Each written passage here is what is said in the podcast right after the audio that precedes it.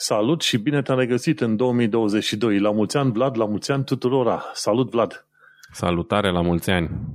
Suntem la episodul numărul 65 și, bineînțeles, ai nimerit la podcastul Tehnocultura. Bănesc că lumea știe când a nimerit la podcastul Tehnocultura. Dar țin să aduc aminte, că poate dau share. E greu podcast. să ajungi din greșeală. E chiar E greu. cam greu, mai ales că ascultă doar, ce știu, 100-200 de oameni, ceva de genul ăsta, știi? Și suntem la episodul 65, denumit cu Tesla peste tot. Și Tesla vorbim cu mașină, pentru că ăsta nu este podcast de zidărie, este podcast de tehnologie. Bun, subiectele principale sunt Tesla, CES, Consumer Electronics Show, și un 2022 altfel. Gazele tale preferate sunt Vlad Bănică și Manuel Cheța, care te-au salutat chiar mai înainte. Până una alta, nu uita pe oriunde asculti podcastul ăsta să ne dai un like, share, trandafir, cookies, tot ce se dă, hearts, nu știu, în ultima perioadă se dădeau niște inimi, ce știu, cookies, ce mai era pe acolo. Orice se dă să se dea și comentarii, în așa fel încât podcastul să ajungă la cât mai mulți oameni. Nu uita să ne cauți pe iTunes, pe Podbean, pe YouTube și pe Reddit, unde avem vreo 20 de fani pe acolo. Nu e prea multă discuție, dar cred că ar trebui să pornim noi ceva mai multă discuție pe Reddit. Dar uh, uite că se tot strâng oameni. Uite, și pe Reddit, dacă în principiu vrei să recomanzi niște subiecte de discutat în podcast, de ce nu? Trimiți pe Reddit.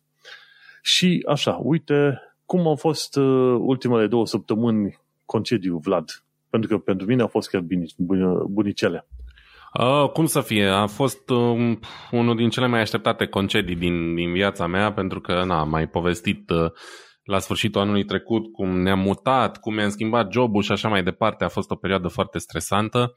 Am avut și niște probleme de sănătate, încă am cu spatele, din păcate am un verdict de hernie de disc și m-am luptat și cu problemele astea, deci abia am așteptat concediu să mă relaxez. Am fost acasă în România, a fost bine, uh, m-am simțit bine, na, ce să zic, m-am dus așa cu mintea resetată un pic, nu m-am... Chiar, chiar a fost în regulă, așa avea multe de spus. O să vorbim puțin așa pe, pe spre finalul podcastului despre niște chestii legate din tehnologie pe care le-am remarcat în concediu ăsta. Și da, mă rog, niște ranturi mai degrabă, niște văicăreli, ca să le zicem pe românește. Mm-hmm. În rest a fost tot în regulă. Mă, a fost și pentru noi și pentru mine o săptămână, o săptămână sau chiar două bine meritate. Bine, și de pauză de podcast, dar a fost și un concediu chiar foarte bun când am unit Crăciunul cu Revelionul și a fost chiar, o, cum ai zis și tu, unul dintre cele mai anticipate concedii, ca să zic așa, din anul ăsta la altul. Pentru că vorba aia, venea 2022 și sperăm și sperăm că 2022 va fi altfel, că de-aia am și pus acolo printre subiectele de discutat astăzi și că un 2022 altfel. Și atunci ne-am cam pregătit mental, a fost bine cu tot fel de lucruri și planuri cât de cât, să zicem, încheiată, ca să zicem, pentru 2021. Deci, venim cu energie nouă. Episodul 65, podcastul ăsta a intrat deja în anul 2 liniștit, când? În octombrie anul trecut a intrat în anul Ceva 2 de deja. genul. Și suntem în anul 2, imediat anul 3 de podcast. Că podcastul a fost, a avut primul episod pe 29 septembrie 2020. Exact. Deci am putea minți să le zicem oamenilor că fiind 2022 ne avem 2 ani de zile de podcast, nu? E, e în anul 2 de viață. Hai totuși să, să Așa. rămânem așa cu Să fim mai, picioarele mai, pe pământ, să zicem așa. Da? mai, mai cu picioarele pe pământ. Na. Și unul dintre, dintre motivele pentru care n-am făcut podcast săptămâna trecută este că, măi, nu s-a întâmplat nimic. Adică nimic util pe care să-l pomenești în episodul ăla. Adică imediat după noul an, când toată lumea doarme și lumea își revine de la salmalele mâncate și de la piftie și ce vrei tu, vii tu cu un podcast în care spui că nu s-a întâmplat nimic pe perioada Crăciunului și Revelionului. Ceea ce Deși este culmea, adevărat. deși culmea a început CES-ul de vreo săptămână și n-au fost așa niște chestii, nimic nu. Nu. foarte deosebit, foarte slab. Chiar, chiar ăsta este subiectul și asta intru chiar acum. CES a fost Consumer Electronics Shows. Teoretic este cel mai mare show din asta de electronics din uh, noul, din an, efectiv din an. Da. da. În zona aia, în Las Vegas se duc cică vreo 5.000 de firme, în mod normal, când se face fizic, vine 180.000 de oameni, e nebunie totală. Dar uh, nu, anul ăsta, nu numai că n-a fost ca anul trecut, anul trecut la CES parcă a fost ceva mai multe mișcare. Anul ăsta a fost blank, efectiv, aproape nimic.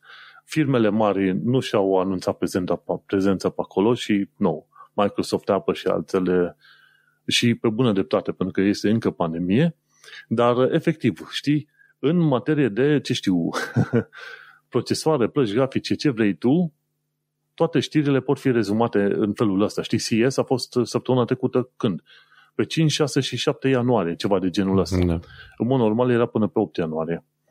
Și m-am uitat cu interes ca să descoper aproape nimic. Ziceau așa, Intel, mai multe procesoare și un posibil uh, uh, unul, două, să zicem, uh, serii, una, două serii din asta de plăci grafice, despre care nu știm aproape încă nimic, doar anumite statistici din alea, cum că ar fi aproape la fel de bun ca un 20-50, 20-70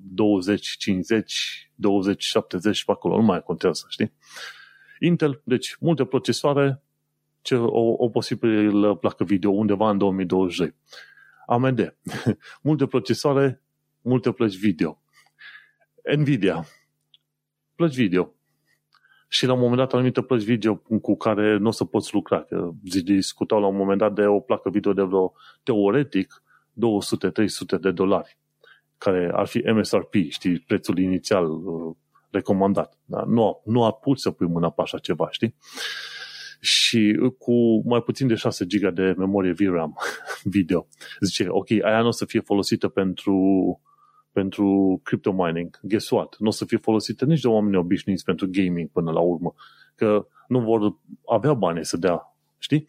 Și efectiv, tot ce s-a știut pe lumea asta de procesoare și plăci video este avem mai multe modele pe care oricum voi nu o să puteți pune mâna guess what? Aceeași poveste ca în 2021. Așa că CES, din punctul ăsta de vedere, n-a fost uh, mai deloc interesant. Bineînțeles, no. nu știu ce fac ăștia, cum dau răbdarea asta, tipii ăștia gen uh, Gamers Nexus, uh, Hardware Unboxed, ce știu, Jace to Sense, Linus Tech Tips. Bine, ei își fac banii și viața urmărindu-i pe aia să stea da, în, exact. în gura lor dar sincer n-aș fi putut să stau să ascult, să zic că uite, mai avem 12 SKUs în inventar pe care o să le vindem, 12 plăci video, 12 procesoare și la care să mă uit la ce, ce relevanță are pentru mine ca om obișnuit. Știi că asta e, la podcastul ăsta Tehnocultura discutăm de chestiuni care au relevanță mai mult sau mai puțin chiar pentru noi, ca oameni obișnuiți. Tu, eu și alții în jurul nostru, nu? Așa că Până la urmă, ce mi-a ieșit în, în evidență la CES a fost chestiuni legate de mașini. Consumele. Uh-huh. Deci, până la urmă, mașinile au ajuns să fie, teoretic, astea electrice și autonome, au ajuns să fie chestiuni de electronică. mai de interes decât calculatoarele, știi? Da, și o să vorbim um, în curând mai pe larg despre, despre chestia asta în uh, subiectele principale. Într-un fel e firesc pentru că intrăm într-o nouă eră automobilului cu, cu totul diferită de ceea ce am experimentat până acum și cumva are sens să se întâmple chestia asta. Um, ce e trist e faptul că na, CES se numește Consumer Electronic Show. Te aștept să vezi mai multe produse consumer. Mașinile nu sunt totuși un produs consumer, adică sunt și nu prea. Sunt chestii foarte scumpe și așa mai departe, pe care nu chiar oricine și le poate permite, știi? Păi, um, mă, auzi, dacă vreuna dintre mașinile alea până la urmă stai cartofii, eu cred că se poate califica consumer 100%, nu? Da, s-ar putea să ajungem și acolo. Ideea e că, evident, așteptam să vedem niște revoluții în materie de display-uri, de televizoare, de chestii de genul ăsta, un nou uh, model de robot aspirator și așa mai departe. Uh, m-am uitat, recunosc că principala mea sursă de video de tech pe YouTube e Linus Tech Tips, nu urmăresc Gamers Nexus foarte mult, urmăresc Hardware Unboxed și coverage-ul lor a fost foarte limitat, adică mm-hmm. se vedea oarecum disperarea din videourile lor, pentru că efectiv nu aveau nimic interesant de, de arătat de la CES, știi? Uh-huh. Uh, na, asta e. A fost un an greu pentru toată lumea. Faptul că există o criză de semiconductori afectează probabil și developmentul unor uh, produse noi și rămâne să vedem ce se întâmplă mai încolo în an. Mă, da, știi că tot cum pomeneai de display-uri, când uh, la un moment dat Linus vorbea de Quantum Dot LED, LED pentru display-ul de la Samsung uh-huh. și el apărea foarte interesant și o tehnologie super uh, mișto. Dar, uh, din nou, o chestie aia este extraordinar de scumpă. Bineînțeles, la CES nu te duci să vezi chestii pe care le cumperi în mod direct nu, acum. Știi, dar au chestii care vor ajunge în, în uh, produse de genul în curând. Da, în curând însemnând peste șase luni de zile, că de obicei cam așa fac. Anunță la CES și vor da prin vară toamnă, știi, ceva mm-hmm. de genul. Dar e bine că până la urmă, uite, măcar Samsung-ul a venit cu Quantum Dot LED, care teoretic ar trebui să-ți ofere uh, brightest bright and blackest black, ceva de genul ăsta, știi? Și atunci da. uh, o să mai vedem. Bineînțeles, s-au prezentat și chestiunile alea foldables, dar sincer, am zero interes pentru foldable. Eu cred că mă afund tot mai mult în generația aia din ce în ce mai relevantă de olders, oldies, cum îi zice, boomers, bine, noi nu suntem, noi suntem millennials, care nu ne prea interesează sau chestiile astea care sunt flashy, gen uh, Galaxy Z Fold, știi, care are în trei, se închide în trei, așa, în trei chestii. Un um, telefon de la flexibil. Mă, să nu știi... mă impresionează, nu știu de ce. Să știi că mie îmi place ideea de telefon foldable, dar nu ăla pe orizontală care se închide fold, cum ai zis tu, ci ăla flip. Ăla care se închide pe verticală și se face jumătate cât un telefon normal.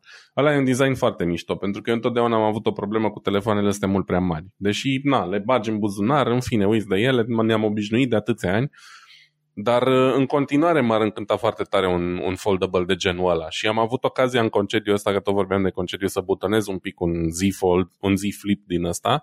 Se simte foarte fain în mână, dar cumva se simte și că e derivat dintr-un, cum să zic, dintr-o piață și dintr-un telefon în care cumva s-a pierdut mult din know-how de a face un telefon flippable, da? Adică mm. el se simte mai mult ca un telefon ăsta normal, cu o chestie de asta de, de flip, de gimmick agățată peste, decât să se simtă ca un flip phone cu funcții smart, cumva, nu știu cum să explic prea bine. Mm-hmm. Adică e mm-hmm. greu în continuare de utilizat cu o mână, până și mecanismul ăla de flip e suficient de rigid încât nu e foarte ușor de închis cu o mână, nici de deschis. E tare balamaua aia foarte rigidă și atunci tot timpul ai nevoie cam de două mâini. Cumva se pierd anumite uh, utilități care ne plăceau atât de mult la flip phone-urile tradiționale, dar na, au timp să, să inoveze și să dezvolte. Oricum, atâta timp cât Samsung e singurul de, pia- de pe piață care face așa ceva, nu o să dau banii, aia e clar. Mm-hmm. Și Apple nu cred că lucrează la așa ceva. da, păi îmi aduc aminte, mi se pare că la un moment dat aveam ceva Motorola, Toshiba, știi, un telefon din ăla și băgai degetul și îl desfăcea așa, ping! Știi?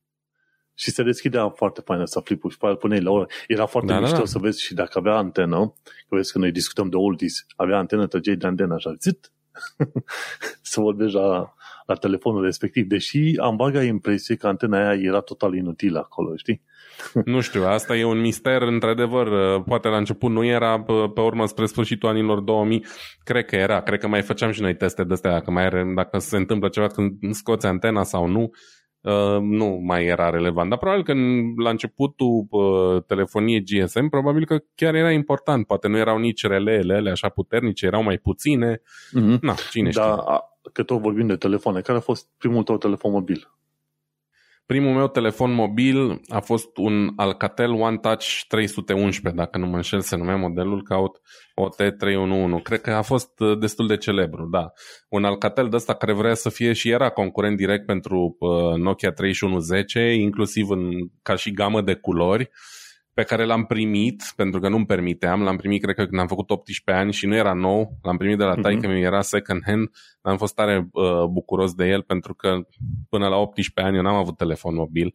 Uh, dacă ne ascultă cineva care are acum 18 ani, nu, nu o să înțeleagă conceptul ăsta, dar uh-huh. da, să știți că noi în anii 2000, pe la 18 ani primeam telefoane mobile în cel mai bun caz.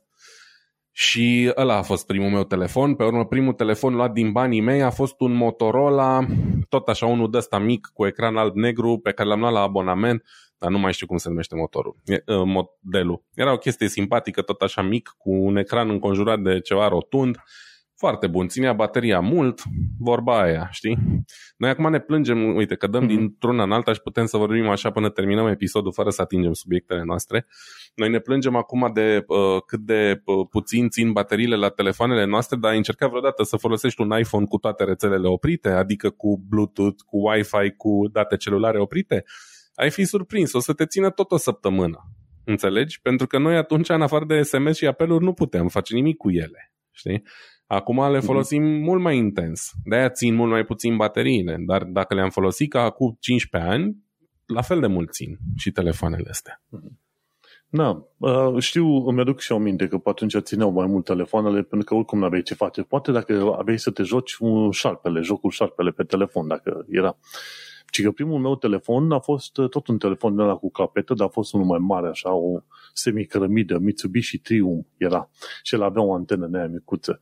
Deși nu ajuta la nimic, ridicam antena și deschideam mica clapetă de jos unde avea microfonul și vorbeam la telefon așa guess what, primit de la maică mea tot așa, pe la 18 ani. nu mai devreme. Deci, ăștia din ziua de astăzi, generația de astăzi care se trezește cu telefonul în brațe, cu un smartphone, nici măcar nu știu ce înseamnă să trebuiască să zicem că ai o întâlnire sau ai o pereche, prietenă, ce vrei tu, s-a dus în, în localitatea de, de bașină și tu să te duci la, să stabilești, băi, hai, vineri la ora 7-8 seara, vin și te sun de la telefonul public. Știi, să te duci până la telefonul public, popoc, și să sun de acolo pe cineva pe care vrei să sun la o oră prestabilită, știi? Acum, dă repede un share, un share location, știi? Hai. Cum, cum, a, cum a evoluat uh, tehnologia. Bun. Da. Uh, hai să intrăm în uh, știrile noastre de zi cu zi, că altfel cred că, cum ai zis și tu, putem uh, povesti foarte multe de telefoanele vechi și de situațiile de acolo. Vorba aia, au trecut 20 de ani din 2020. 2000, pardon, 2000 și ceva când noi eram prin liceu în perioada respectivă.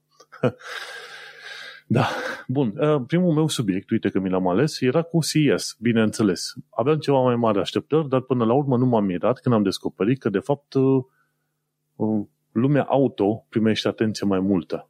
Și guess what? Cică de la TechCrunch am aflat că Amazon intră în lumea auto cu colaborarea cu Stellantis.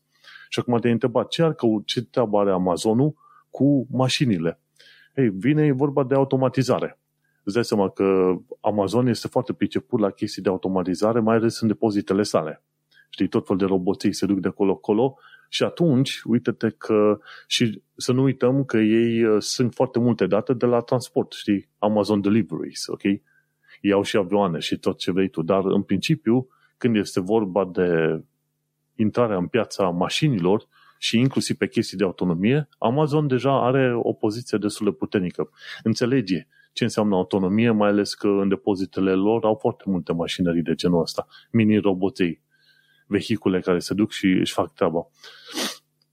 Și m-a, m-a bucurat într-un fel să văd că, într-adevăr, se intră puternic pe linia asta. De ce? Pentru că știi că ai uh, producătorii clasici de mașini, Ford, Volkswagen, General Motors, ce vrei tu pe mai departe. Și acum ai Tesla, care e cumva în, uh, într-un univers al său propriu, știi, și la propriu și la figurat într-un fel. Și guess what? Mai nou intră și Amazon pe fir. Și acum bucuria mare este că într-adevăr ai competiție în câmpul ăsta. Și atunci dacă Volkswagen într-adevăr facem niște mașini și probabil le-ar face chiar foarte fain și electrice și autonome, având competiție de la Amazon, îți dai seama, va trebui să dea mai tare din basket, cum se spune, știi? Și tot pe direcția asta am văzut în The Verge Sony Mobility. La fel, Sony intră în lumea auto. Dacă Sony se ocupă și de mașinile electrice și de autonomie, pe cum se ocupă de jocurile video, eu cred că prima mea mașină electrică va fi una de la Sony. Ce să zic, nu ți-aș recomanda. adică, să zicem așa, au uh, cât 30 de ani de experiență în a face jocuri video, au 0 ani în experiență în a face mașini și e mult mai greu să faci mașini decât jocuri video. Am curaj să zic chestia asta. Mm-hmm. Da. Nee. Până la urmă, eu mă bucur că există ceva competiție în uh, direcția asta altă. Acum, nu știu cât de tare se va pune Sony cu Sony Mobility să construiască ei de la zero, probabil până la urmă vor avea niște, să zicem, colaborări de genul ăsta, știi? Pentru că uh, m-ar mira să înceapă de la zero. Deși Sony Mobility ar trebui să fie o companie nou-nouță care ar trebui ea la rândul ei să facă mașină, știi? Să facă mașini. Dar deocamdată încă nu știm uh, absolut nimic. Bineînțeles, ei au pus un filmuleț ăștia de la The Verge cu Vision, Vision S, știi? La un moment dat, înțelegi, uh, mute site. Cu Vision S ca să arate cam cum ar funcționa mașina respectivă și cum ar arăta pe acolo.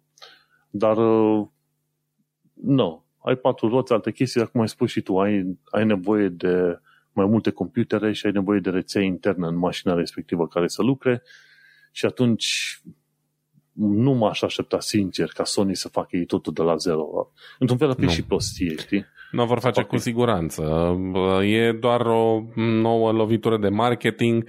Cum să zic eu, faptul că Tesla a ajuns până aici nu e tot o poveste de succes. De fapt, Tesla e oarecum într-un fel parțial un eșec care a fost ajutat să aibă succes de mulți factori pe care cei care vin în urma Tesla, uh, ei nu vor mai beneficia de chestiile astea. Tesla a încercat ceva nou, Tesla a mizat pe mașini electrice când toți producătorii clasici spuneau că nu are cum să funcționeze așa ceva sau că nu e viabil să, să creeze o mașină electrică și așa mai departe. Da? De asta Tesla e unde e. Acum, dacă Sony, la 10 ani după ce Tesla a fost uh, înființată, vine cu același uh, stil de lucru și cu aceeași uh, idee, nu, nu înseamnă că va avea succes. Mm-hmm. Sony sunt buni, probabil, pe partea de software, au avantaje, nu știu, senzor, video, whatever, ce mai fac ei pe acolo. Probabil că vor exista componente Sony în mașinile viitorului, dar o mașină Sony complet de la zero nu prea are cum. Doar mhm. dacă, nu știu, fură creierele cele mai luminate de pe la alte companii, cum s-a mai întâmplat de altfel, știi? Aia nu e exclus neapărat. De fel se întâmplă, știi? Da. De fel se întâmplă treaba asta. Dar, uh, nu, lăsând mașinile astea la o parte, ce m-a interesat și ce s-a dat foarte multe, multe locuri a fost chestia asta de pe, și de pe Inter, Interesting Engineering. Ci că o mașină concept car de la BMW care avea vopsea din e-ink și schimba culoarea în mod dinamic, știi?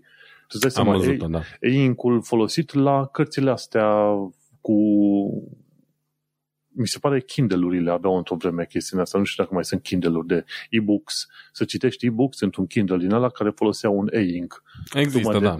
Doar că de, sunt mai evoluate acum un pic. Tocmai de aceea și culorile de pe BMW erau alb, gri sau mai negru, nu erau multicolor, știi? Pentru că e-ink-ul din ce știu eu nu, are mai, nu e multicolor. Dar era interesant. Dar tu îți dai seama că cu mașina aia probabil nu te poți schimba. Cine știe câte calculatoare și câte fire erau băgate prin panourile alea pe acolo? n-avea loc de oameni în mașina respectivă. Păi, în partea amuzantă la toate prototipurile astea prezentate cu pompă pe la diverse evenimente e că ele sunt aproape nefuncționale, știi? Dar ele mizează pe un, în primul rând că sunt uh, platform queens, cum se zice, adică trebuie doar să stea pe loc mm-hmm. și mizează pe un, o funcție sau mai multe care pot fi prezentate la show-ul ăla, dar o mașină are sute de funcții care nu există, nu sunt implementate sau nu funcționează corect. Da? Uh-huh. Uh, ei au făcut mașina aia ca să arate uh, stilul ăla de vopsea, între ghilimele, um, dar restul mașinii cel mai probabil era nefuncțională sau pe dedesubt era o mașină care deja e în producție și nu are nicio legătură cu viitorul. Uh-huh.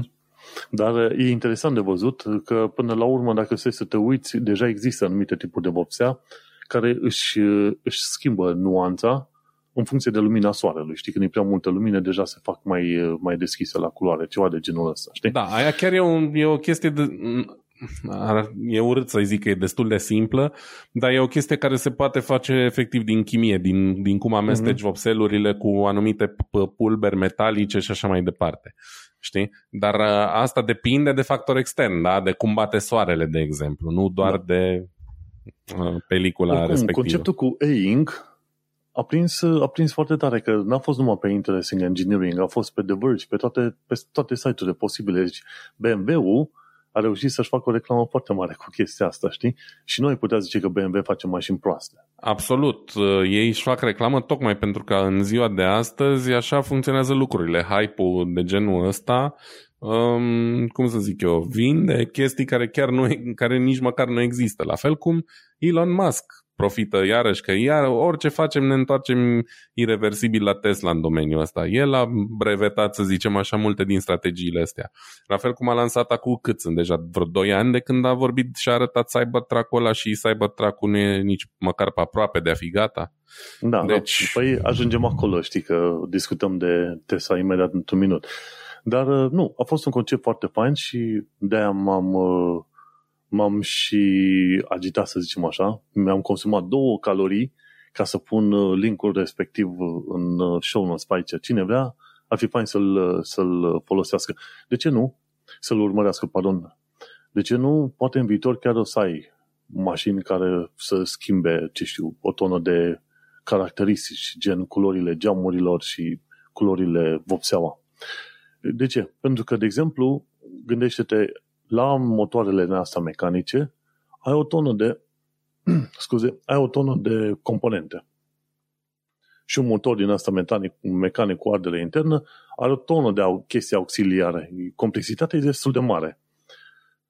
Și la o mașină electrică te aștepta ca acea complexitate să nu fie așa de mare. Și atunci efortul da, pe care le faci într-o mașină din asta normală, poți să-l împingi acum. Ok, ei oamenii care făceau acolo, îi retrănuiești sau ce știu, îi schimbi cu alți oameni care într-adevăr pot să facă altceva. Gândește-te, ai foarte mult spațiu câștigat, pentru că bateria într-o mașină electrică e undeva sub tine în podea și efectiv portbagaj, au poți să ai portbagaj în față și în spate. Deci ai spațiu destul să introduci tot felul de instrumente și alte chestii pe acolo. Așa că scap de, de complexitate dintr-o parte și poți să introduci complexitatea în alte părți ale mașinii. Da. Și cam asta, cam asta mi-a, mi-a evocat mie cumva conceptul ăsta de la BMW. Nu neapărat că o să ai E-Ink în, în vopsea, ci faptul că complexitatea se mută acum de la motorul ăla mecanic super, cu turbocharger, cu ce vrei tu pe acolo, către alte direcții, știi? Da, păi în principiu cam așa și stă treaba. De exemplu, sunt, ca să zic așa, în Germania, da, știu concret, s-a investit în ultimii 10 ani foarte mult în niște facilități la anumite companii, similare cu cele la care am lucrat și eu până acum, pentru a testa motoare cu ardere internă. Ei bine, ghiște, ele stau în momentul de față, pentru că uh, investiția în cercetare în motoare cu combustie internă tinde spre zero, din păcate, după părerea mea, dar în fine, așa e. Și atunci, în primul rând, toate bancurile alea în care s-a investit foarte mulți bani stau și ele nu să-și mai scoate niciodată investiția sau poate într-un fel lor să-și o scoată la un moment dat, nu știu, dar momentan nu văd cum.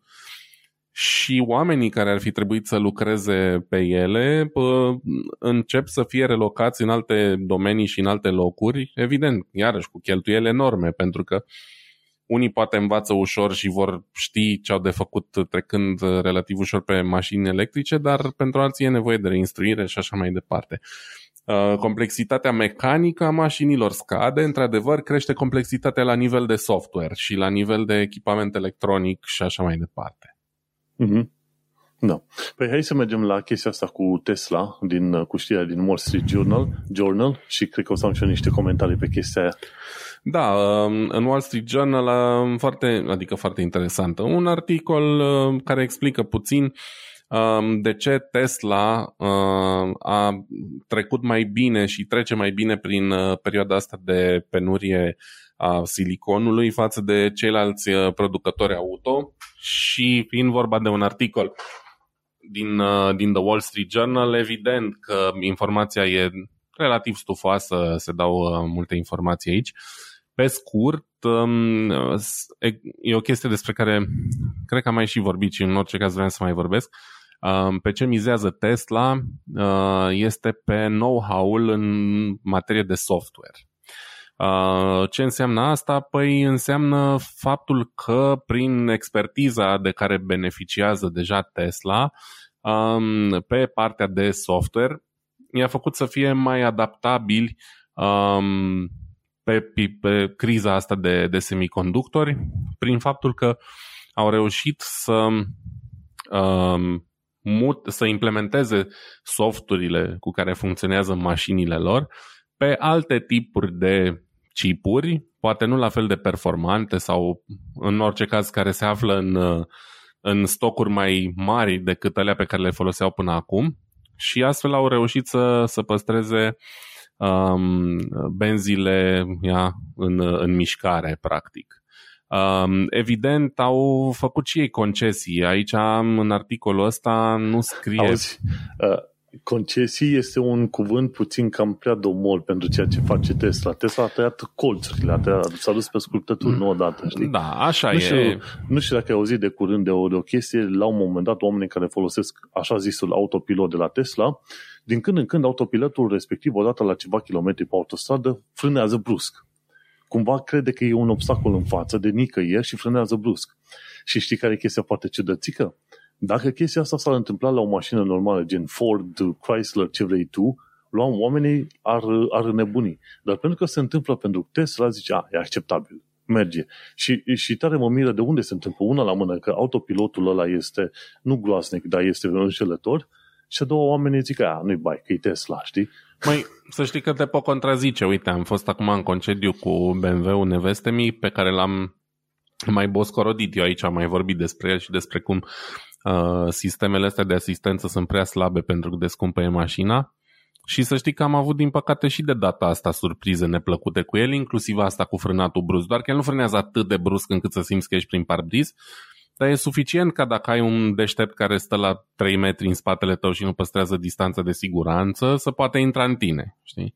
Deci nu doar la Tesla, Tesla se întâmplă. În fine, asta nu ține, cum să zic eu, doar de tăiat colțuri, ține de faptul că ăsta e punctul în care ne aflăm în momentul de față cu genul ăsta de software. Nu e perfect, mai ales să stea bazate doar pe cameră. Da? Doar vizual, da. Uh, e, cum să zic eu, Elon Musk a zis din totdeauna că sistemele bazate pe radar sau LiDAR sunt o prostie, că camerele sunt viitorul și așa mai departe.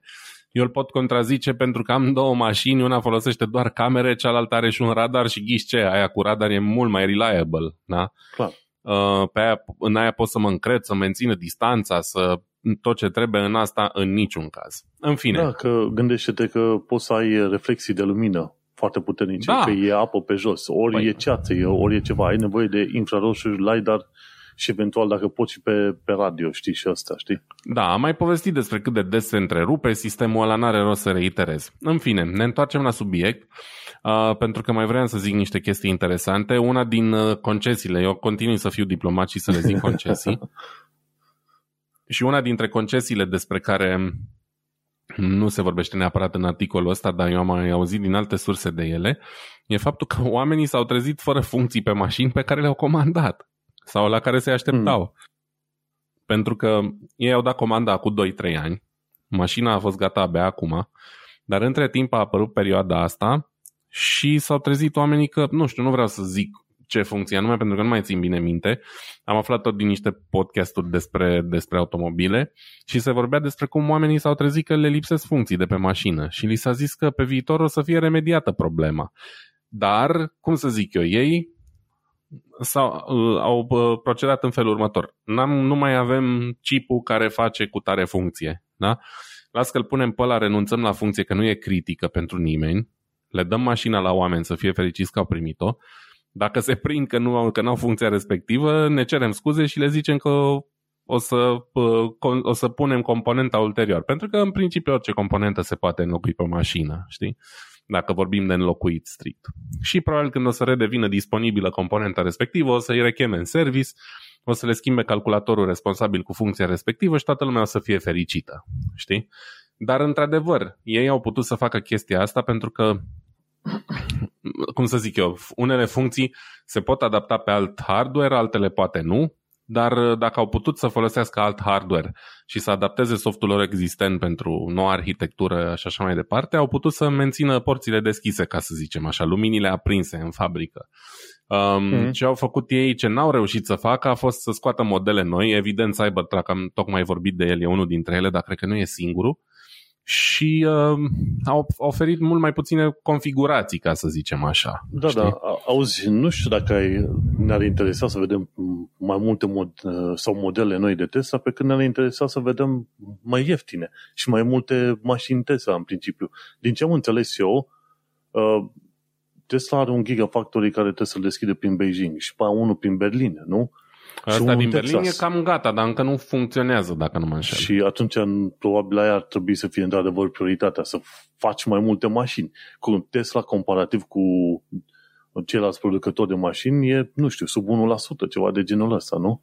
Tesla își dorește să facă mai multe mașini, dar își dorește și să facă multe, mai multe modele, tocmai pentru că trebuie să intre pe cât mai multe nișe de piață. Ei momentan au, să zicem, trei modele mari și late, da? Sau patru uh, au model uh, SU, care e concurentul gamei de premium de lux, să zicem așa, deși nu cea mai de lux, dar un concurent pentru BMW seria 5 Mercedes clase ar fi Tesla Model S.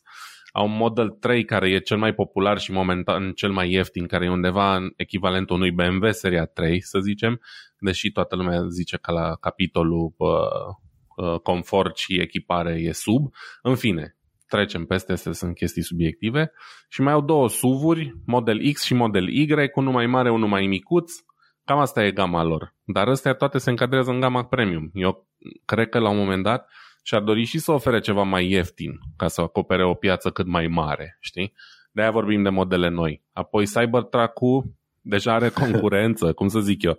Există Rivian, care e un camion, un, un pick-up uh, electric care a primit recenzii excepționale peste tot pe unde a fost uh, uh, văzut și noul Hammer uh, electric. Până și cei da. de la Hammer au scos o mașină electrică care deși e, uh-huh. cum să zic eu, mai mult old school față de, de Rivian, e deja pe piață. Și uh, păi, Tesla întârzie cu mai cumva pe, pe genul ăla cu SUV-uri, parcă mai ai și Ford F-150, nu? Da, au scos și o, o variantă electrică, dar cum să zic eu, ăla e doar o variantă electrică a unei mașini care există deja, nu e o mașină făcută de la zero să fie mașină electrică, uh-huh. știi?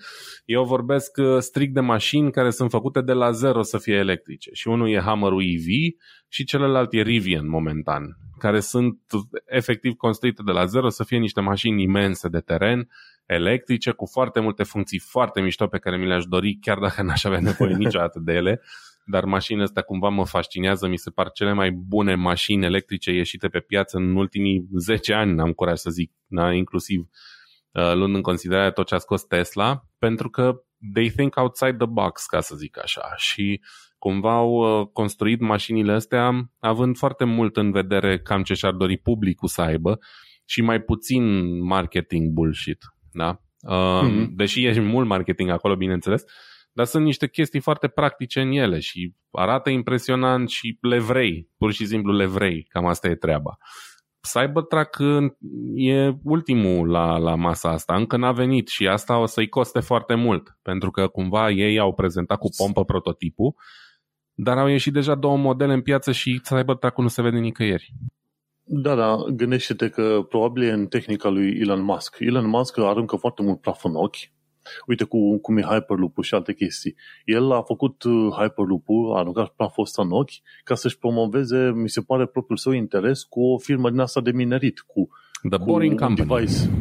The Boring Company. Deci el, el a inventat conceptul de Hyperloop tocmai ca să promoveze The Boring Company. Boring înseamnă să, să drilling, să faci gaură în pământ, știi? Și înseamnă și plictisitor, și... ceea ce începe să devină mas cu toate vrăjelile lui. Știi? Și atunci așa cum este Hyperloop-ul pentru, pentru Boring Company, tot, tot așa este probabil și Cybertruck-ul pentru Tesla. Din când în când, Elon Musk mai, mai, mai promovează o criptomonedă, mai aruncă cu niște plafoni ca să atragă atenția la, la o altă chestie la care lucrează el și în principiu cam asta trebuie să te uiți. Când, când Elon, Elon Musk promovează niște chestii alea puțin cam out of the way, trebuie să te uiți că, de fapt, ce promovează omul ăla în spate, care e ideea din spate pe acolo, știi? Și da. acolo probabil ai înțelege mai bine și n-ai mai fi așa de dezamăgit când ai zice, păi bă, asta zici că face Cybertruck. Nu, Cybertruck nu va, nu va exista ever. La fel cum uh, sunt destul de slabe șanse să existe și camion, efectiv un camion din ala mare de transport de marfă, știi?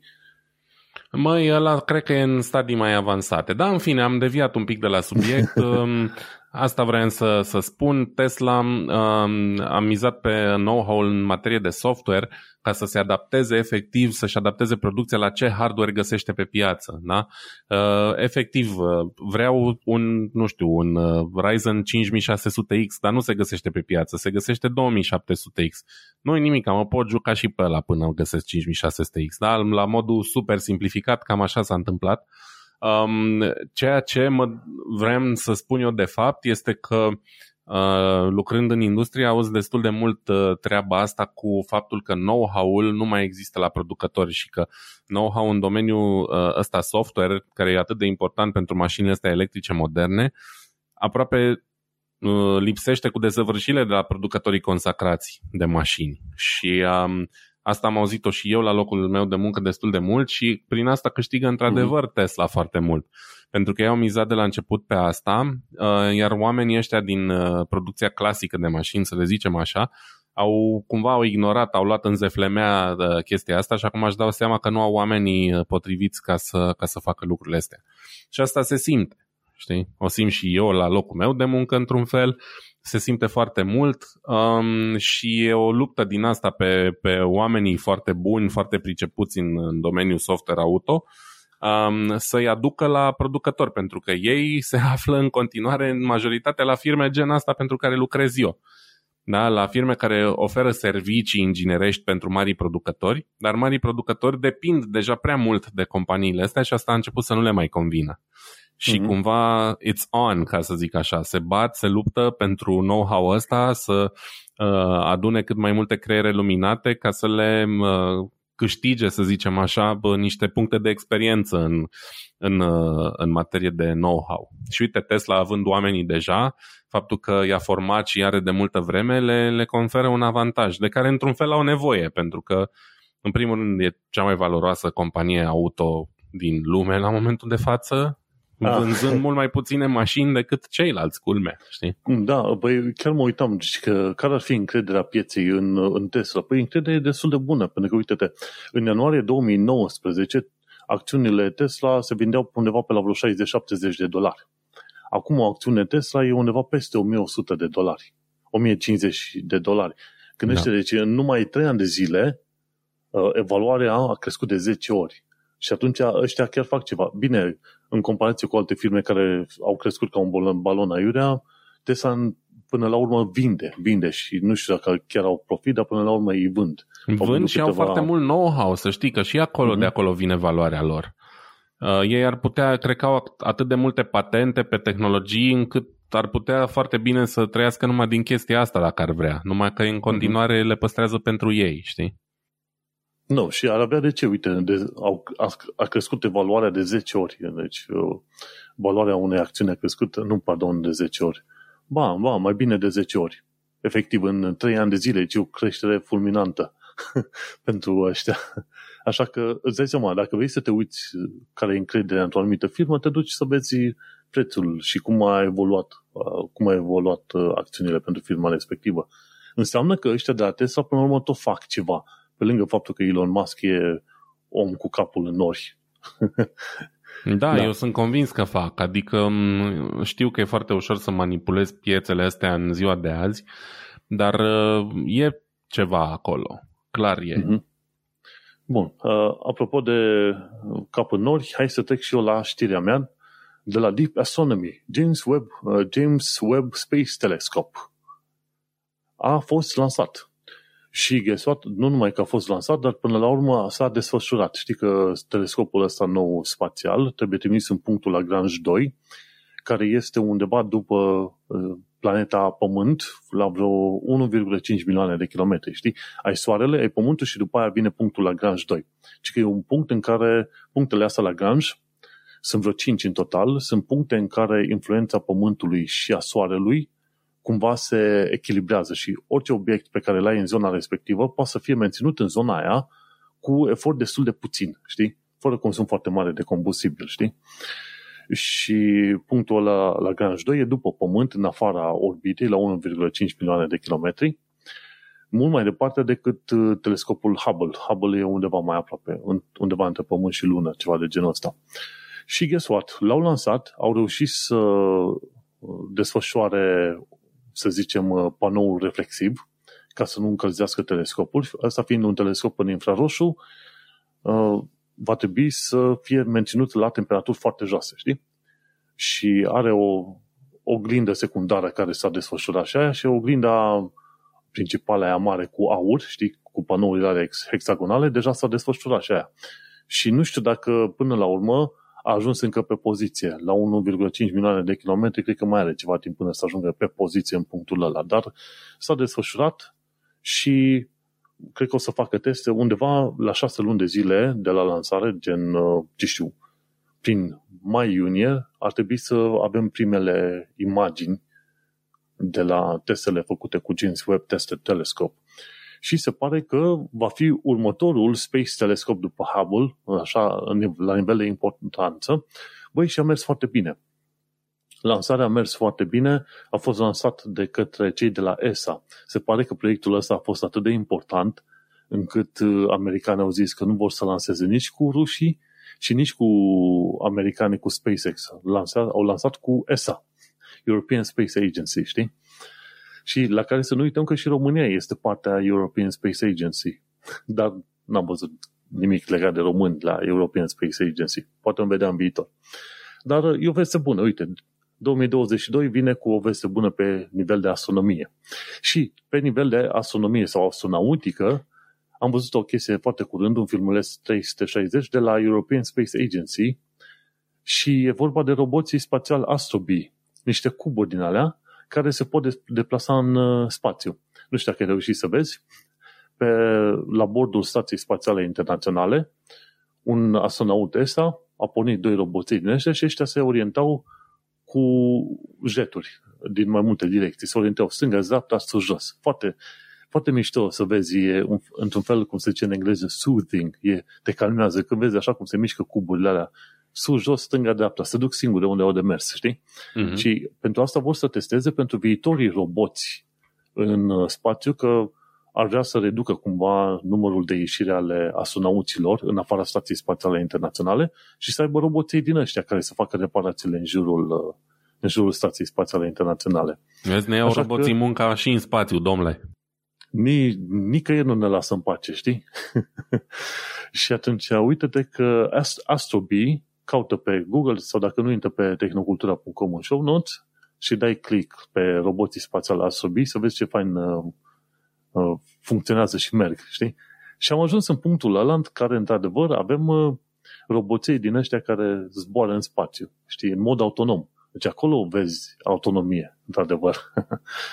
și cam atât a fost despre al doilea subiect al meu. Am vrut să pun ceva de astronomie pentru că până una alta îmi place și astronomia pe lângă alte, dar nu da. discutăm noi foarte mult de, de chestia asta, știi? Și mie îmi place și mă gândesc să-mi iau un telescop, am loc să-l pun pe balcon acum, dar mă gândesc dacă fix de asta mai am nevoie, știi? Mm-hmm. Chiar mi-ar plăcea să am unul. Am, uh, da, am, sunt și eu la curent cu uh, lansarea James Webb Telescope, au fost mai multe clipuri foarte mișto, eu recomand de exemplu pe cel de la Real Engineering, poate punem și un link în show notes despre chiar așa se numește The Insane Engineering of uh, James Webb Telescope, despre cum a fost produs și toată tehnologia care stă în spatele telescopului.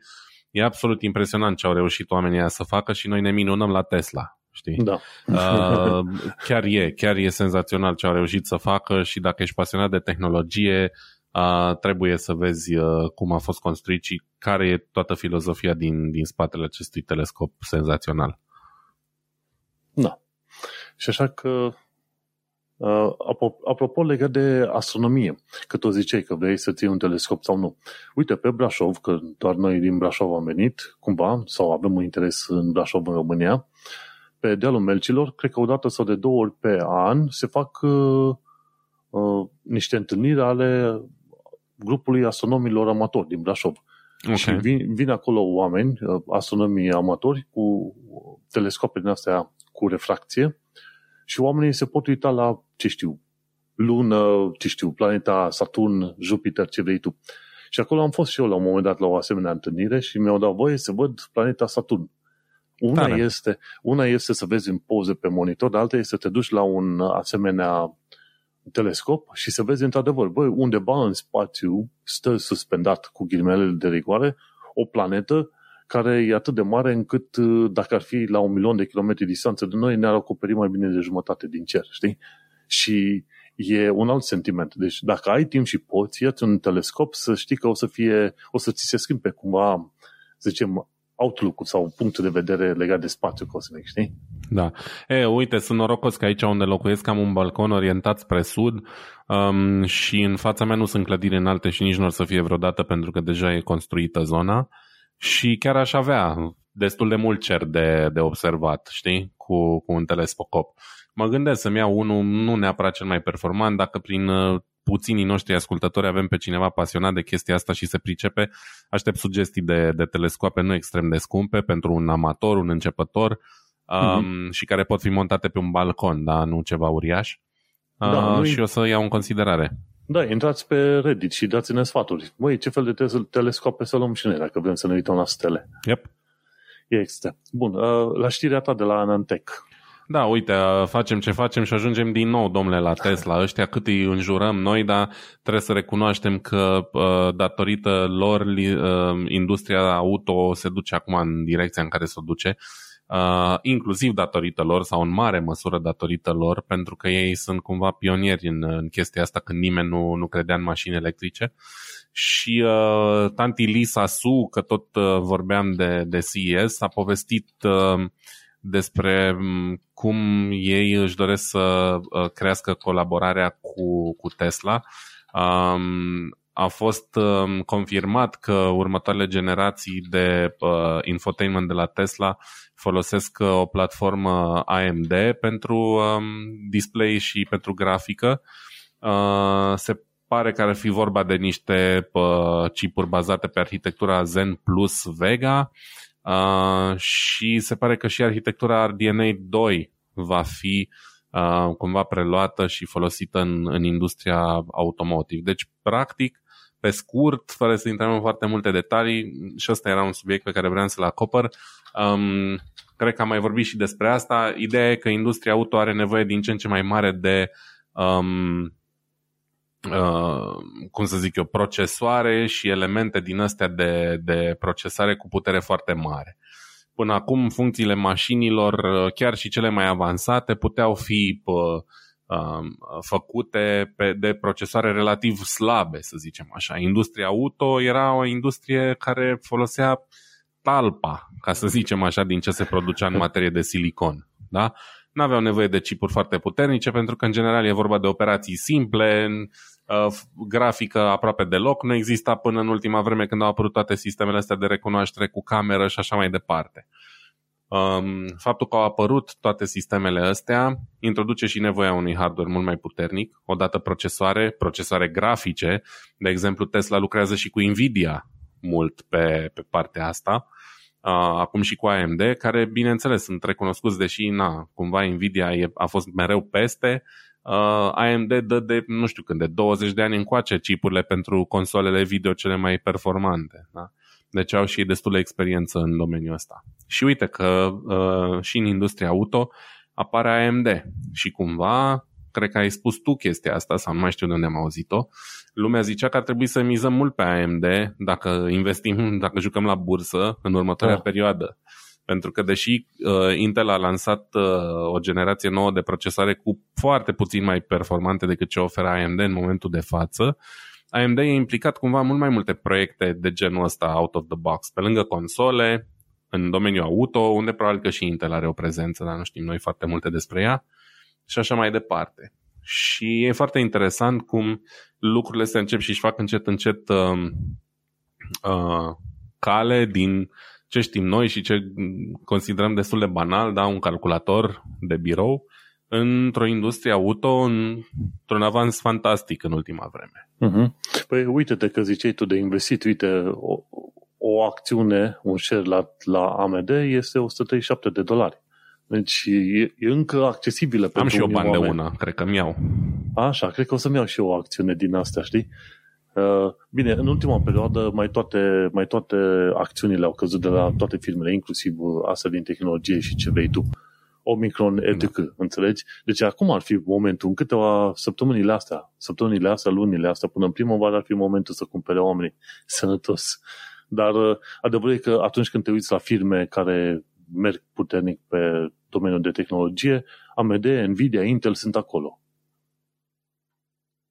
Da, ei sunt principalii jucători din ce în ce mai multe industrii. Cam uh, asta vreau să zic cu articolul ăsta. Și, mm-hmm. da, poate lumea nu știe sau poate lumea nu, nu-și dă seama că, de fapt, ceea ce noi considerăm banal și niște branduri pe care le luăm ca atare pentru calculatoare și ce ne pasionează pe noi sunt implicate în mult mai multe chestii, știi?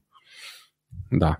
Am atât. Da, e, e, bun de, și e, obiect. e bun de știut. Știi că noi când povestim de un milion de ori de AMD sau Nvidia, noi întotdeauna ne, ne cam batem între noi așa pe plăci video ca să jucăm jocuri, dar de fapt ăștia se duc foarte puternic pe segmentul de enterprise.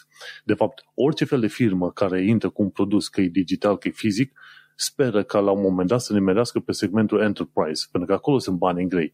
Și la consumer e, e un domeniu foarte bun, dar și la enterprise și tocmai de aceea e de așteptat ca și AMD și Nvidia și tot să intre pe mașini, dacă pot, intră pe roboți industrial, dacă pot, intră în bio, biotehnică sau în, uh, din asta, în medicină, știi, oriunde pot ir la creare de medicament. Da. Oriunde ar însemna domeniul enterprise, îți dai seama că acolo e un ban de mâncat sănătos, știi? Așa că nu-i, nu-i de mirare, știi, când vezi că AMD intră și colaborează cu Tesla. Bun, hai să mergem la știrea mea de la The Verge, de fapt un fel de dublă știre legată de filme la care, de care sunt interesat sau la care m-am uitat. Guess what? Sezonul 6 al uh, The Expanse. Mi se pare că e ultimul sezon din The Expanse. Dar, guess what? Dacă te uiți pe Amazon Prime și la un moment dat oprești filmul și te uiți la X-Ray, la un moment dat poți să vezi niște chestiuni extra, un bonus content. Fiecare episod în sine are un conținut bonus de vreo 5 minute, dar trebuie să te duci în X-Ray. Nu știu dacă te-ai uitat la vreodată la secțiunea de X-Ray când ai oprit vreun film în Amazon Video. Știu că există, dar n-am fost niciodată curios. Deci, când te uiți la The Expanse, oprești video, te duci la X-Ray, te duci la View All și pe te duci la Bonus Content și acolo să vezi cât un filmuleț nou pentru fiecare episod, cât un filmuleț nou de 5 minute, care îți explică ceva mai mult, știi? Cu doctrina One Ship, One Mind sau ceva de genul ăsta și cu diverse personaje care își, își scot în evidență o caracteristică de care nu știai că e pe acolo, înțelegi? Și așa că, cu ocazia asta, în sezonul, sezonul 6 al The Expanse, ai parte de 25 de minute de extra conținut cu ocazia asta, știi? Și mulți nu știu treaba asta. Te duci în X-Ray, bonus content și acolo găsești. și foarte interesant. La un moment dat este o secvență în care tipul ăsta musculos, e, e totul numele, se, se ia la bătaie cu tipa aia de pe Marte. Efectiv, le-am uitat numele la ăștia doi și a, Draper, tipa de pe Marte, luptătorul special, se, se bate cu ăsta la altul și îl bate. Deci nu te-ai fi așteptat, el pare mai solid, mai ce vrei tu, dar ia bătăie de la, de la tipă, știi?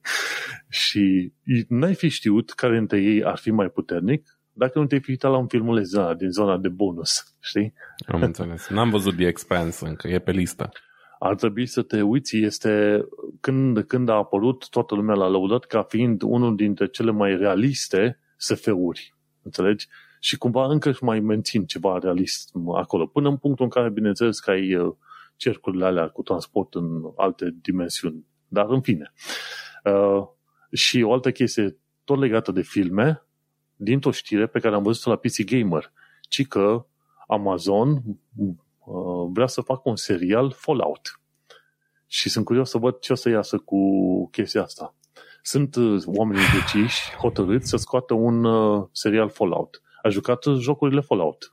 Da, le-am jucat. Când primele Fallout-uri eram un pic prea mititel, nu eram, nici nu aveam mm-hmm. calculator pe vremea aia, dar știam de ele.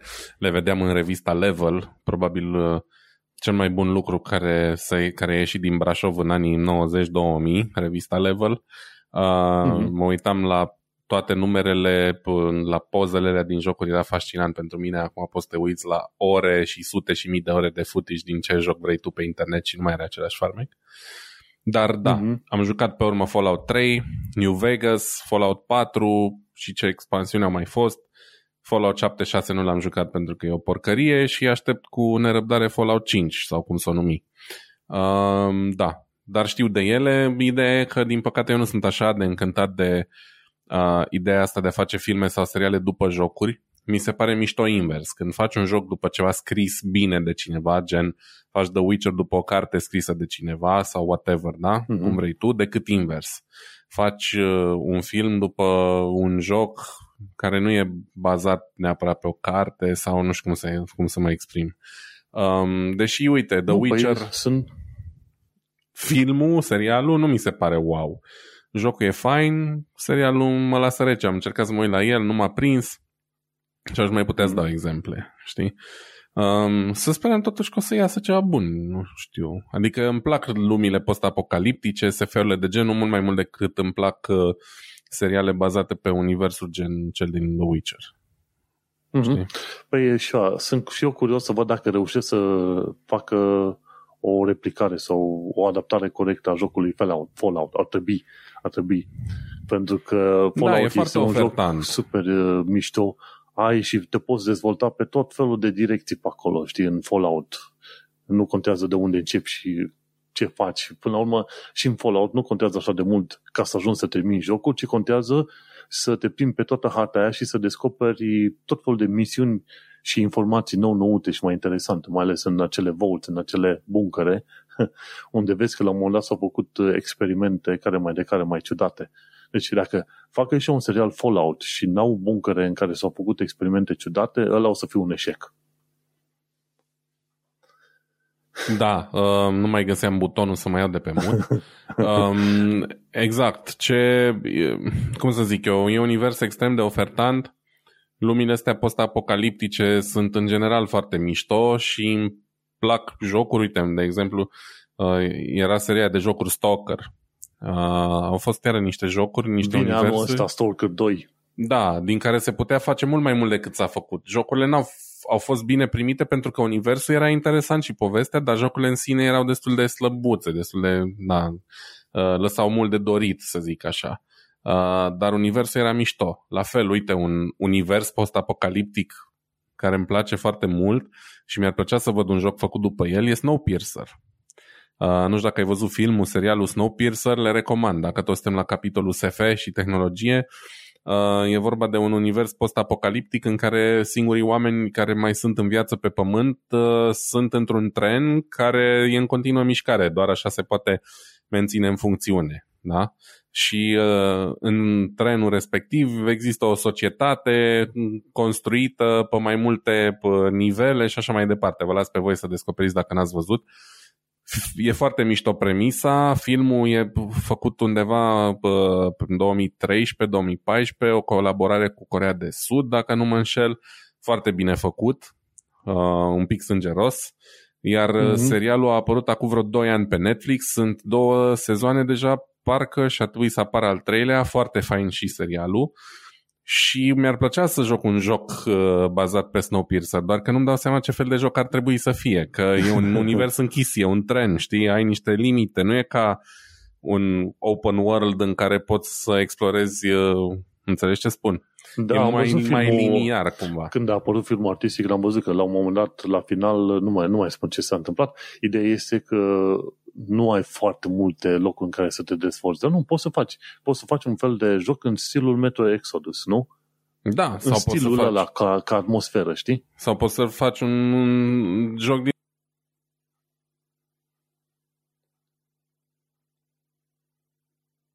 sau poți să faci, scuze, iar eram pe mut. Am un buton de mut, că nu îmi place să stau uh, cu microfonul activ când vorbești tu, că mm, nu scârție scaunul, se mișcă nu știu ce, în fine. Și uneori mai Așa. uit să mă iau de pe mut.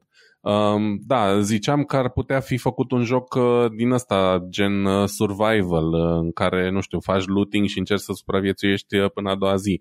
Și în Mhm. uh, stil uh, metro, dar cumva și metro e destul de liber, mai ales ăsta ultimul, care e Metro Exodus, parcă. Exodus l-am jucat, e super, mi-a Da, plăcut. mi-a l-am plăcut. terminat și eu, e foarte bun. Um, știi, ai, ai mai mult uh, spațiu de mișcare 3D decât într-un tren, dar sunt convins că s-ar putea face ceva mișto pentru că premisa e mișto în primul rând, știi? Mhm. Nu, vezi, uite, le-am dat idei cu ce să fac. Așa că eu abia aștept să apară și filmul Alo, ăsta, Fallout. Hollywood-ul. Ascultați bine ce zicem aici, da? Că știu că Da. ascultați. Da, ei ascultă totul. Apropo, uite, e Wendover Productions, știrea ta. Da, nu Ei e, sunt chiar Hollywood. nu e neapărat o știre, cât e mai mult o sugestie de, de vizionat. Uh, ultimul clip de pe canalul Wendover Productions, în caz că nu știți Wendover Productions, uh, vi-l recomand. E unul din cele mai bune canale pe partea asta de, uh, cum să zic eu, de ce se întâmplă lucrurile cum se întâmplă. Nici nu știu cum să descriu. Are uh, clipuri Mhm. de la uh, problema aviației, la cum e pe un uh, submarin nuclear, la nu știu ce să zic, foarte multe bazate pe aviație, într-adevăr, la cum uh, funcționează logistica într-un magazin de cumpărături, uh, ce vrei tu, da? Ideea e că băiatul ăsta, deși e foarte tânăr, are vreo 20 ceva de ani în continuare, are niște clipuri extrem de bine documentate, uh, care arată mișto și vizual și engaging și te păstrează acolo. și a scos un clip, uh, ca să nu lungesc prea tare uh, povestea, despre problema mașinilor electrice din prisma bateriilor uh, cu litiu, care le na, fac să meargă în momentul de față. Noi am mai vorbit despre asta, Um, acum puteți vedea în clipul ăsta și părerea cuiva care documentează videole mult mai bine decât o facem noi aici și poate o să puteți înțelege mai bine despre ce e vorba. Nu vreau să vorbesc deloc despre el, uh, vă las să vă bucurați de el pe fiecare. Uh-huh. Și eventual să vă înscrieți la canalul respectiv. Absolut. Din punctul meu de vedere, pentru orice pasionat de tehnologie și de știință și de logistică, mașine, tâc, este, cum să zic eu, top 10 canale pe care, la care să te abonezi pe YouTube. Auzi că tot zici tu de top 10 canale. Eu număram acum, am 332 plus încă 7, 339, aproape 340 de canale de YouTube la care sunt înscris. Multe. Eu nu știu, trebuie să mă uit și eu, dar cu siguranță nu am atât de multe, nici nu știu unde să mă uit. Cred că trebuie să mă duc aici. Pe YouTube apeși pe cele trei linii și după aia îți deschide un pop-up un pop-over uh, din stânga spre dreapta. Dar am văzut a, că am... Uh, deci am 171 plus 1, 2, 3, 4, 5, 6, 7. 177. N-am așa multe ca tine. Mm-hmm. Ar mhm. trebui să mai fac curățenie, ci drept că unii n-au mai postat de multă vreme pe aici. Dar da, și așa că mi-aș ține timp, timpul foarte ocupat când e vorba de, de știri. Normal, eu nu trebuie să le urmărești pe toate, dar cumva ajungem să fim în temă cu tot felul de lucruri și mm-hmm. Wendover este într-adevăr în listă, dar este de mult timp. L-am de ani întregi în listă. Da. Și merită urmărit, de aia zic și eu, înscrieți-vă, fraților, dacă ați văzut vreun film și v-a plăcut, pac, înscrieți-vă la omul uh, respectiv. Bun, și cam asta e cu știrile noastre principale de astăzi. Uh, ce mai descoperit foarte fain în ultima perioadă, la o știre scurtă așa, e tipul ăsta stand out. Eu cred că ți-am mai, am mai povestit în podcast. E un tip, un tip web developer și el vorbește, face melodie rap, rap despre development. și nu le are întotdeauna cele cel mai bine nimerite, dar măcar știi cum e, vorbește despre viața de developer. Cu meeting-uri, cu cod pe care te scrii, cu pair programming, cu tot ce vrei tu pe acolo. Și vreau să recomand și pe tipul ăsta. Nu are, nu are atât de mulți uh, subscriberi pe cât mi-ar conveni, are numai 3000, de ce nu? Fuga oameni buni și dați și acolo un like și subscribe la omul ăsta, mai ales dacă ești developer, de ce nu? Dă un like și un subscribe la omul respectiv.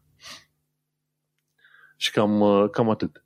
Uh, ce vreau să mai vorbesc e să aveți grijă mare la Blipping Computer, la știrea ce au zis ei, ci că atunci când faci embed de video player de pe net, să zicem că ai un blog pe uh, WordPress, ceea ce toată lumea are, știi?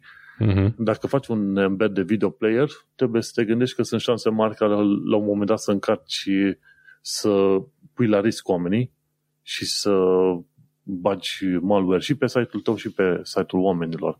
Așa că grijă mare de, de unde dai tu copy-paste la cod pe care pui pe site-ul tău, știi?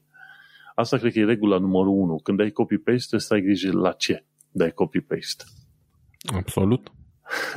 și o ultimă știre la Tom's Hardware, ci că s-au inventat, acum nu știu exact cine, tranzistoare, tranzistoare din astea adaptive, ci că Universitatea de Tehnologie din Viena, oamenii au inventat acolo niște tranzistoare adaptive care permit să facă efectiv aceeași putere de procesare cu 85% mai puțini tranzistori. Și îți dai seama, mai devreme sau mai târziu o să vedem uh, o să vedem chestia asta în viitor aplicată. Deocamdată e doar la nivel de cercetare și cumva le cam merge, știi? Dar uh, sunt curios să văd în câți, în câți ani de zile o să vedem uh, asemenea tranzistori adaptivi, știi? Modelul clasic de tranzistor e să aibă vreo trei pinuri, cum ar veni și alea controlează ce știu, cum uh, rulează, cum, cum trece curentul electric prin ele. Bun, și atunci vom, vom trăi și vom vedea dacă se vor integra cât de curând aceste noi tipuri de tranzistoare. N-am vrut să vorbesc prea mult despre chestia asta, doar să pomenesc faptul că pe viitor am putea vedea cine știe, poate un salt în putere de procesare de vreo 6-7 ori, dacă s-ar folosi asemenea tranzistori, știi? Nu știi. Vom fi și, și vom vedea. Au spus că tranzistorii ăștia adaptivi pot fi construiți prin aceeași metodă de litografiere ca procesoarele obișnuite din ziua de astăzi, știi? Doar uh-huh. că mhm. trebuie să mai adaugă un, să mai, da, să mai adauge un fir de germaniu care trece prin firele respective, știi? Prin contactii metalici respectivi. Așa că, cine știe, poate poate o să iasă ceva. Și cam, cam atât cu știrile și cu subiectele de, de astăzi din partea mea. Ce vreau să mai zic este că am început să joc Far Cry 6. Și oh, e super felicitări. fain. E, e super fain. Și are și ray tracing și e mișto. e mișto pentru că se vede foarte bine în, când te duci într-o baltă sau ceva, se văd foarte bine efectele din jur. Și e într-adevăr, e ceea ce te aștepți tu să fie de la Far Cry, hartă foarte mare, plimbări, misiuni, ce vrei tu pe acolo. Și cam cu asta mi-am ocupat în ultima perioadă timpul liber cu cititul știrilor și cu Far Cry 6. Este foarte mișto uh, jocul și îți dai seama, fiind în setting din ala de junglă în special, grafica este genială. De fapt, exact cum te aștepți tu să fie la Far Cry-uri, știi? Mm-hmm. Fain, eu nu m-am mai jucat nimic în ultima vreme. În concediu am avut cu mine laptopul ca să învăț uh, și am avut cu mine Nintendo Switch și singurul joc pe care m-am jucat, m-am jucat niște Torchlight 2 în câteva seri, care e un hack and slash de ăsta în stil Diablo 3. Um, și cam cu asta mi-am ocupat seriile când chiar n-aveam ce face, dădeam drumul la un podcast și mă jucam niște Torchlight. În rest, uh, n-am mai jucat nimic în ultima vreme. Nici nu știu ce să joc. Mm, n-aș ști pe ce să pun mâna. Mai am The Witcher 3, ăla mă joc tot așa când mă plictisesc, mai fac câte o misiune, două, trei. Uh, și în e rest... și ăla foarte mare. E foarte mare, l-am mai terminat odată, dar l-am făcut așa cumva pe repede înainte și acum mai intru și mai fac câte o misiune, două, încerc să-l fac așa completionist style, să fac cât mai multe side mm-hmm. quest-uri, dar uh, nu mă mai ține în priză la fel ca prima oară, știi ce zic? Trebuie să nimerești să iei și DLC-ul ăla cu Blood and Wine sau ceva de genul Cred că ăla. l-am, că l-am cumpărat de pe Epic, a fost o ofertă inclusiv DLC-urile. S-ar putea să fie acolo. Mm, mm-hmm. Ar trebui să pornesc cu jocul ca să mai văd Ăla, într-adevăr, o să-ți placă foarte mult, pentru că DLC-ul ăla e, e Witcher 3 plus extra bang și bang ce vrei tu acolo mult mai, uh, mult mai interesant și mai colorat. Efectiv, e mult mai colorat uh-huh. când te joci și, și joci uh, sec- secvența de respectivă, DLC-ul ăla. Păi cam atâta. Vedem, uh, vreau să zic la un moment dat, un 2022 altfel. Care ar fi predicția pentru 2022 de la Tehnocultura? Păi, din ceea ce văd și înțeleg eu din toate știrile, cam atât, 2-3 minute, ceea ce presupun eu că o să fie, prețurile o să scadă, în sfârșit o să punem mâna și noi pe mai multe uh, microprocesoare ce vrei tu pe acolo și lumea o să revină încetul, încet, cu, încetul la normal. Gândește-te că CES 2023 sunt șanse mari să se facă în persoană. Odată ce varianta asta Omicron nimerește cumva în direcția de, ce știu, nici măcar ca o gripă, ca un fel de răceală, mai ales pentru oamenii vaccinați, uh, lumea începe, o să se calmeze și o să știe, uh, o să înceapă să-și facă treaba și de la birou, știi? Și cam asta e. Anul ăsta o să fie anul în care, în sfârșit, oamenii o să-și permite să-și cumpere plăci video la un preț acceptabil. Nu prețul care era înainte de pandemie, dar acceptabil. Abia de la anul. Dacă... Asta, așa, așa zic eu. Așa e părerea mea că 2022 o să poți cumpăra, dar la un preț acceptabil, nu la prețurile de dinainte de pandemie. Da, Ai o predicție optimistă. Uh, mai luat prin surprindere. Nu m-am gândit la chestia asta. Dacă mă întreb pe mine, um, mă bucur că tu ești optimist. Eu nu sunt așa de optimist. Uh, din ce am citit în ultimele zile, criza asta s-ar putea să se mai lungească o perioadă. Uh, poate nu neapărat în domeniul calculatoarelor. Um, ce, nu, ce pre, nu o să prezic nimic, dar ce-mi doresc îmi doresc și eu să, să scadă prețurile la normal, uh, nu neapărat, uh, cum să zic eu, uh, doar la tehnologie, ci și la combustibil. Um, și îmi doresc să vedem în sfârșit niște, niște salturi tehnologice în, în următoarea generație de procesoare. AMD s-ar părea că ne pregătește ceva, inclusiv o schimbare de socket, uh, ceea ce înseamnă că în următoarea perioadă, adică, mă rog, după ce se va lansa socketul ăsta, vor scădea clar prețurile la uh, produsele pe socket AM4. Uh, deci pentru cine vrea să-și facă un upgrade, să știți că upgrade-ul cel mai bun va fi pe ultima generație de procesare AM4 după ce se lansează AM5, pentru că alea or să scadă. Și, mm-hmm. cum să zic eu, dacă obții un deal bun, merită ca să-ți iei acum ceva și peste 5 ani să schimbi, nu știu, la următoarea, să sare o generație de socket, poate, știi? Mm-hmm.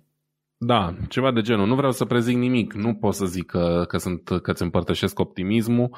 Mi-ar mm-hmm. plăcea, dar nu, eu sunt mai, mai sceptic. Da. Ei, vom trăi și vom vedea. Vom vedea pe la final, pe la final de an, dar cumva lumea o să vină ceva mai la normal. Dar știi cum e? Și, la, și anul trecut ziceam la final de an, e, las că reveni la normal. Și când ne-a lovit varianta Omicron, ne-a, ne-a dus la normalul de izolare. e, dacă vrei să fac o, o predicție, o să fac uh, pe partea de coronavirus și o să spun că oricum ne așteaptă un an mai relaxat decât anul trecut dacă varianta Omicron devine predominantă pentru că um, toate indiciile arată că e mai lejeră decât uh, varianta Delta și decât ce am avut înainte și probabil că o să se renunțe dacă lucrurile astea se confirmă la o bună parte dintre restricții. Um, am fost în România și lumea oricum nu mai are chef de restricții acolo și încet încet nici în Germania, nici eu nu mai am chef de restricții și zic sincer că deși nu sunt antivaccin și m-am vaccinat cu trei doze până acum uh, cu dragă inimă, n-am de gând să fac chestia asta odată la șase luni doar pentru că așa se mm-hmm. zice. Da? Înțeleg utilitatea unui vaccin cu două doze, chiar și a unui booster, dar acum nu putem să facem chestia asta la fiecare șase luni dacă nu știm exact uh, în ce, da, cât de util da. e și când se termină și așa mai departe. Um, cumva cred că se face tranziția din a face ce e bine, da, a te vaccina pentru că așa e bine, în a mai face niște vaccinuri ca să facă unii niște mulți bani. Și da, eu n-aș zice neapărat că e aia, dar știi, abundance of caution, cred că așa se spune. În principiu sunt prea, unii oameni ar putea fi puțin, puțin prea da, și uh, ca să termin ideea, treaba cu restricțiile cred că se va schimba mult anul ăsta. Uite, eu pot să zic că după trei doze, dacă mi se mai cere și test sau mai știu eu ce balivernă, nu știu unde, uh, nu o să mai vreau să respect nimic, pentru că nu mi se pare normal. Da? De fiecare uh-huh. dată când am primit o instrucțiune, am urmat-o, am zis, da, ok, asta e pentru binele nostru, dar acum și cu trei doze vaccinat și să mai trebuiască să-mi fac și test PCR ca să mă duc să mănânc în oraș, no way. Uh, mm-hmm. Ori o să mă duc fără test, ori nu o să mă mai duc în oraș și n-au decât să, nu știu, să sufere, să iasă în stradă cei din Horeca, îmi pare rău, asta e. Da. Știi? Uh, se exagerează un pic cu chestia asta și cred că asta ar trebui să fie unul din lucrurile care să revină la normal. Există vaccinuri, mai nu există și medicament, poate ar trebui să, să o lăsăm mai moale cu toate chestiile astea. Mă, vom trăi și vom vedea. Până una alta, uite că am ajuns la final de episod, episodul numărul 65 al podcastului Tehnocultura, denumit cu Tesla peste tot. Și noi am fost, într-adevăr, am vorbit despre Tesla în prima jumătate de ora podcastului. am vorbit despre Tesla, CES și un 2022 altfel. Apoi mai vedem. Până una alta, ceva, uh, să zicem, uh, shameless plugs, dacă ai avea de zis, nu, n-am absolut nimic de zis. Ca de obicei, chiar dacă au trecut sărbătorile, nu uitați să faceți o faptă bună, să donați niște bănuți, niște hăinuțe, un calculator mai vechi, um, unor copii mm-hmm. care poate au nevoie de ele. Căutați pe net, sunt multe organizații care se ocupă cu chestii de genul ăsta și, ca de obicei, încercați să faceți o faptă bună cât de des Cool. cool. Pe mine mă găsești pe, mă găsești, mă găsiți pe manuelcheța.com unde am și podcastul Un Român în Londra pe care îl înregistrez după podcastul uh, ăsta. Sunt mare brânză de podcaster, ca să zic așa. Îmi fac un podcasting studio, de așa, Cheța Incorporated, nu? și pe acolo mă găsiți, pe manuelcheța.com. E bine, acest episod 65 a ajuns la un final. Vlad Bănică și Manuel Cheța te salută. Pa, pa! Ciao, numai bine!